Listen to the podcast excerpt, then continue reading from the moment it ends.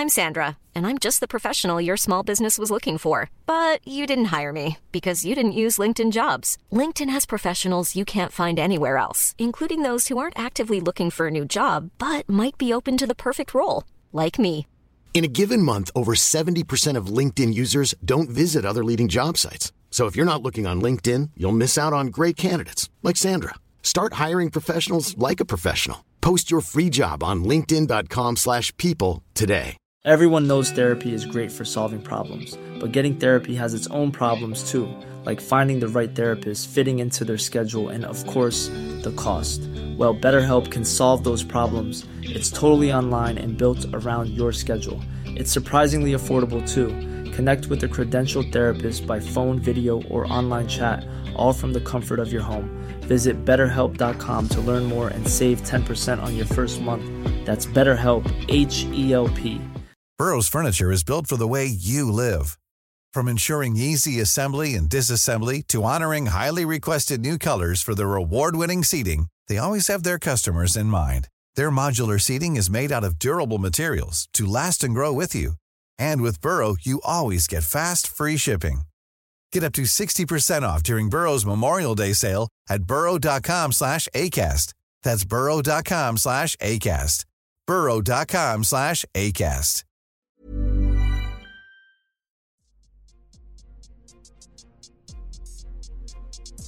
رستم دستان در یک سوی میدان و پولاد بند در سمت دیگه.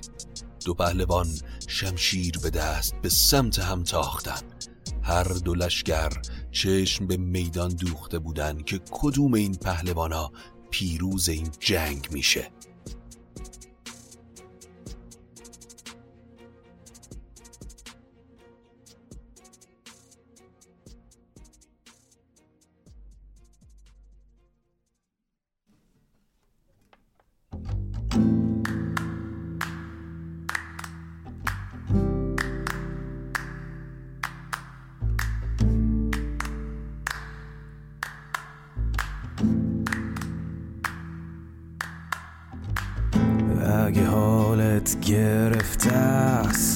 چشات پف کرده و خسته است. پاشو چای دم کن کیک تو فرن بشین و گوش کن به داستان این فن.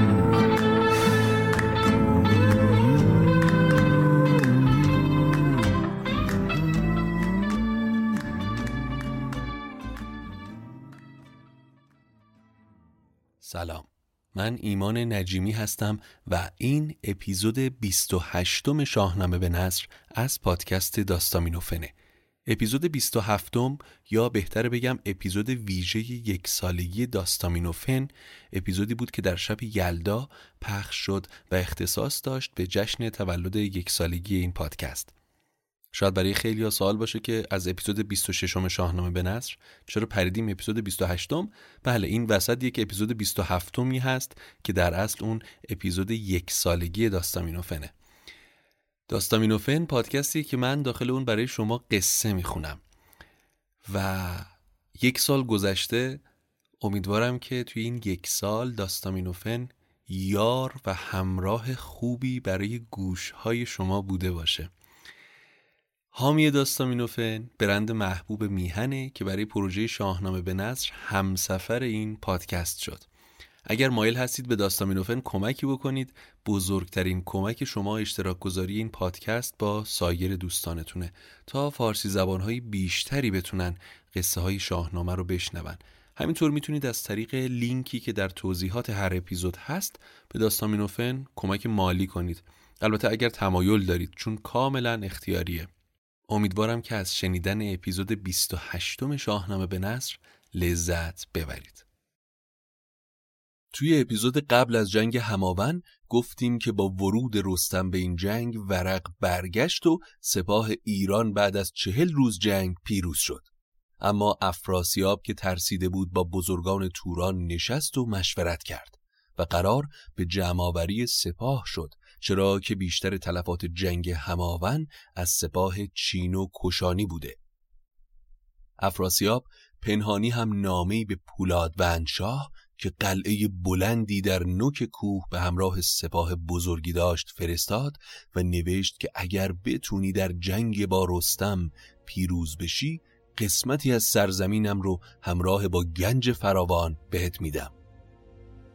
اما روز جنگ فرا رسید پولادوند از سمت توران و رستم با ببر بیان بتن از سمت سپاه ایران. اما وقتی پولادوند جنگیدن رستم رو در میدان دید فهمید که حریف رستم نیست. فکر کرد که حیله ای بکنه چرا که قرار با رستم جنگ تن به تن داشته باشه. پس کمندش رو از زین باز کرد و به سمت توس سپهبد سپاه ایران حمله برد. وقتی اسبش رو به کنار توس رسوند دست برد و کمربند توس رو گرفت از زین اسب بلندش کرد و به زمین کوبید. گیو وقتی دید توس نقش زمین شد هی به اسب زد و به سمت پولادوند تاخت. پولادوند هم دوباره کمند بلند و سیاهش رو به سمت گیو انداخت و گیو رو از گردن گرفت و به زمین انداخت. روحام و بیژن وقتی به خاک افتادن گیو رو دیدن اونها هم به سمت پولادوند تاختن. اما تا به نزدیک پادشاه پولادوند رسیدن بزد دست پولاد بسیار هوش برانگیخت اسب و برآمد خروش دو گرد از دلیران پرمایه را سرفراز و گرد و گرانمایه را به خاکن درفگند و بسپرد خار نظاره براندشت چندان سوار. پولادبند وقتی پهلوانای ایران رو به زمین زد به قلب سپاه ایران زد و درفش کاویان رو با شمشیرش به دونیم کرد. وقتی درفش کاویان به خاک افتاد فریاد و فقان از اردوی ایرانیان بلند شد. بیامد بر اختر کاویان به خنجر به دونیم کردش میان. خروشی برآمد ز ایران سپاه نماندیچ گردن در آوردگاه. فریبرز و گودرز پیش رستم رفتن و گفتن هیچ نامداری باقی نمونده. هر کسی بوده پولادبند از اسب به زیر کشیده و اسیر کرده. گودرز با چشمان گریان فریاد زد. من هر فرزندی داشتم در این جنگ های شوم کشته شده. همه جوانان خاندانم الان زیر خاکن و من هنوز زندم. من از این کلاه و کمربند سپه بودی شرم دارم رستم. گودرز. این رو که گفت کمربند سپهداریش رو باز کرد و کلاهش رو از سرش برداشت. وقتی رستم فریاد و فقان گودرز رو شنید سرخ شد و اشک به چشماش نشست. کلاه خودش رو به سر گذاشت. گرز سام رو از خیمش برداشت و به دوش گذاشت. دستی به رخش کشید و بعد سوار شد. آروم با رخش حرکت کرد و با خودش می‌گفت امروز بخت از ما برگشته. من تازه از جنگ بیداد شهر برگشتم و سر از خواب بلند کردم. تن جنگ ندارم. این دیویم که میون لشکر افتاده سوار نامداری و جنگ باهاش آسون نیست. ولی طاقت زاری این مرد پیر گودارزو ندارم. بیفشارد ران رخش را تیز کرد. برا شفت آهنگ آویز کرد. بدو گفت که دیو ناسازگار ببینی کنون گردش روزگار. وقتی سواران ایران رستم رو دیدن کنار رفتن و این رخش بود که مثل کوهی در حرکت میتاخت. رستم کمندش رو دور سرش چرخوند و به سمت پولادوند پرتاب کرد. پولادوند که سواری میدان دیده بود سرش رو دزدید و کمند رستم به زمین افتاد. پولادوند بعد از این تلاش بیهوده به رستم گفت نگه کن کنون آتش جنگ من. کمند و دل و زور آهنگ من که از این پس نیابیز شاهت نشان نه از نامداران و گردن کشان. نبینی زمین زین سبب جز به خواب سپارم سپاهت به افراسیاب. حالا وقتش جنگیدن منو ببینی. این کری خوندن در حد تو نیست پولاد بند کسی که این همه لاف بزنه سرش به باد میره. پولادبند فکری شد و فهمید که این کسی که روبروشه همون رستم دستانه. توی همین فکر بود که رستم محکم با گرز به کلاه خود پولادبند کوبید و خیال کرد که جنگ به اتمام رسید و پولادبند از اسب پایین میافته. اما پولادبند یک لحظه فقط چشمهاش تیره شد و دوباره خودشو جمع کرد و مثل کوه روی اسبش استوار موند رستم وقتی این صحنه رو دید شگفت زده شد و در دل با یزدان گفت کی برتر از گردش روزگار جهاندار و بینا و پروردگار.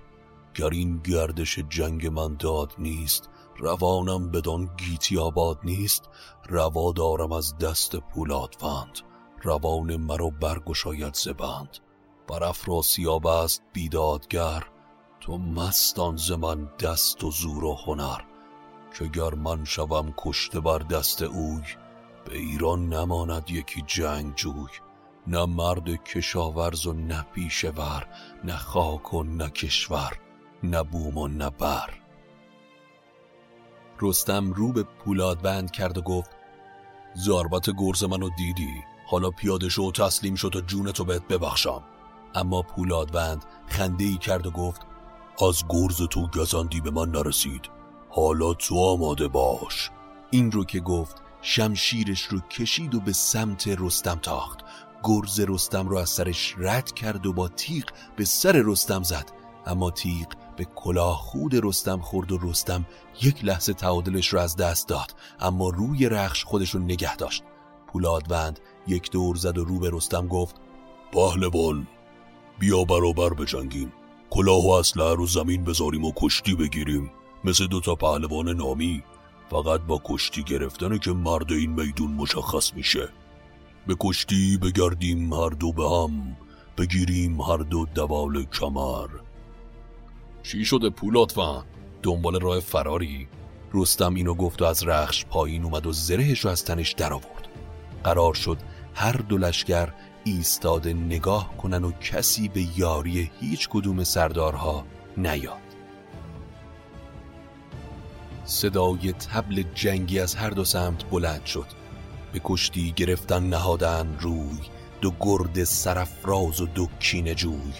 پولادوند و رستم مثل دو شیر جنگی به هم آمیختن و کشتی گرفتن.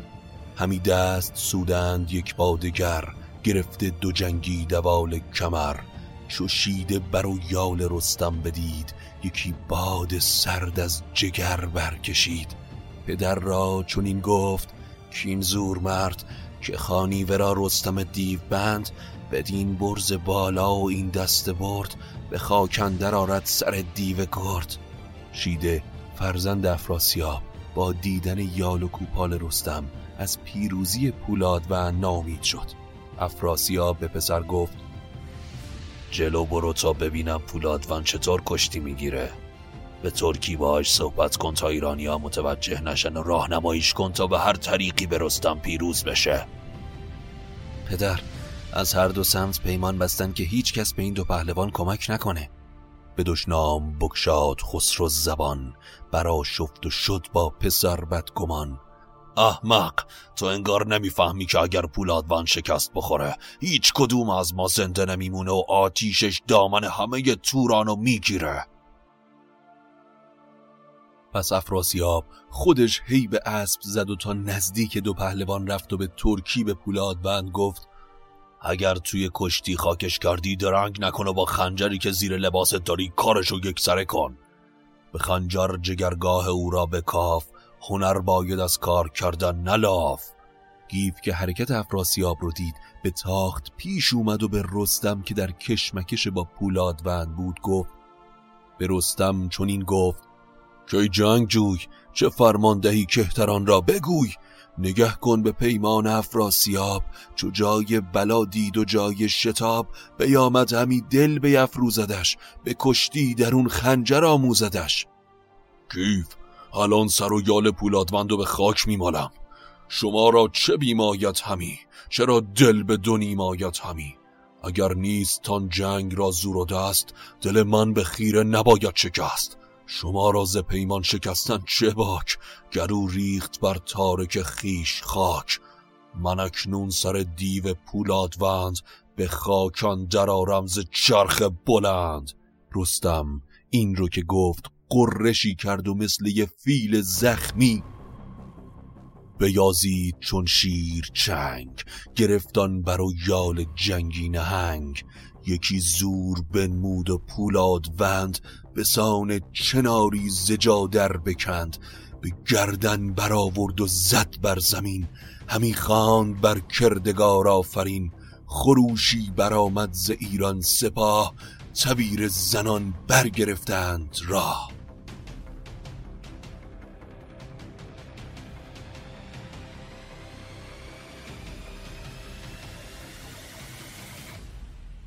رستم خیال کرد که تمام استخونای پولادوند با این ضربه خورد شد و از هم گسسته. پس به رخش نشست و پولادوند رو رها کرد. وقتی رستم داشت به سمت سپاه ایران برمیگشت از نگاه متعجب سربازها فهمید که اتفاقی افتاده. به پشت سرش نگاه کرد و دید که پولادوند خودش رو به مردن زده بود و حالا از جا بلند شده و مثل باد به سمت سپاه توران برمیگرده. وقتی رستم پولادوند رو زنده دید غمگین شد. گودرز رو پیش خوند و گفت سپاه سالار دستور بده تا لشکر دشمن رو تیرباران کنن. از یک سمت بیژن از سمت دیگه گیو و روحام و سمت دیگه گرگین چونان آتشی به پا کردن که هیچ کس یارای تحملش رو نداشت. پولادوند که نهیب سپاه عظیم ایرانو دید با سپاهش گفت که چرا بیهوده سرمونو برای افراسیاب به باد بدیم چرا سر همی داد باید به باد؟ چرا کرد باید همی رزم یاد پس سپاهش رو برداشت و از میدون جنگ فرار کرد. پیران.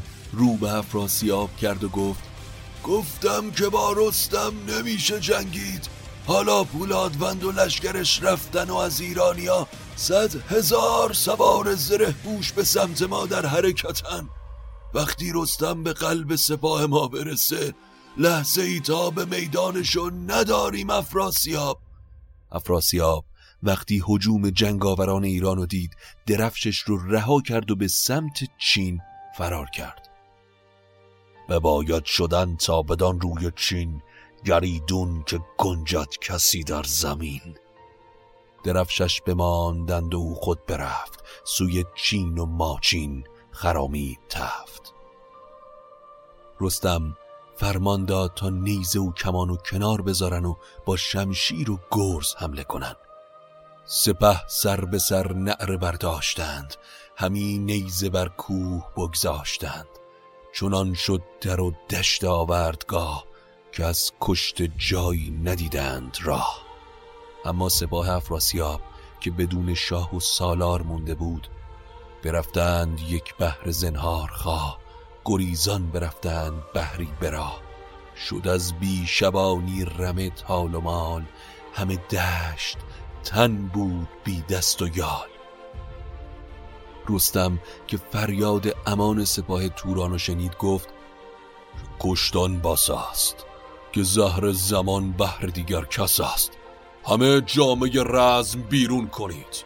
همه خوب کاری بافسون کنید.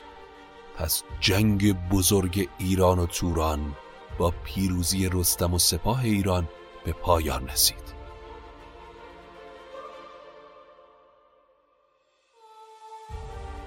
وقتی جنگ تمام شد جهان پهلوان همراه با توس و سپاهیان با گنج و اسیر فراوان به ایران برگشتند. وقتی به پایتخت رسیدن مردم به پیشواز اومدن شادی کردن و کیخسرو رستم رو استقبال کرد. به رسم اون زمان زعفران و مشک و انبر نصار تحتن کردن رستم چند روزی رو میهمان کیخسرو بود و به بعض مشغول بودن اما چند روز بعد رستم اجازه گرفت تا به زابل برای دیدار زال سفر کنه اما روزها گذشت تا دوباره در ایران شهر اتفاق تازه‌ای پیش اومد. سخنگوی دهقان چنین کرد یاد. که یک روز کیخسرو از بامداد به یاراست گلشن به سان بهار. بزرگان نشستند با شهریار. چو گودرز و چون رستم و گستهم چو برزین گرشاس بس تخم جم چو گیو و چو کار آزمای چو گرگین و خراد فرخنده رای چو از روز یک ساعت در گذشت بیامد به درگاه چوپان زدشت چوپانی با آشفتگی و عصاب دست یک باره به ایوان شاه اومد و بلند کمک خواست. آی بزرگان ای خسرو نامدار.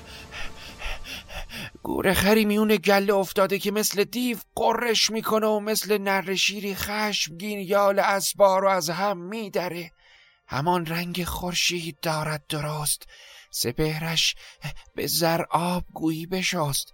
یکی برکشیده خط از یال اوی. ز مشک سیه تا به دنبال اوی. شبیه اسبی درشت هیکله که چارش جز با گرز و شمشیر نیست. کیخسرو فهمید که این نشونی که چوپان میده گور و اسب نیست.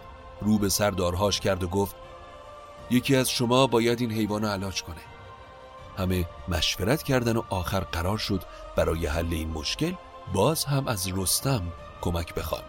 کیخسرو نامه ای نوشت و به دست گرگین داد و گفت پهلوان شب و روز به تاخت برو این نامه رو به رستم برسون. وقتی نامه رو خون بهش بگو کیخسرو گفته حتی یک روز هم در زابل نمون و سریع به اینجا بیا.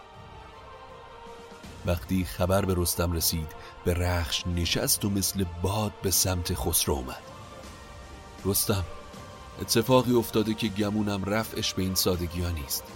چوپان دشت خبر آورده که گوری آزاد با رنگی زرین میون گله میفته و همه چیزو نابود می‌کنه.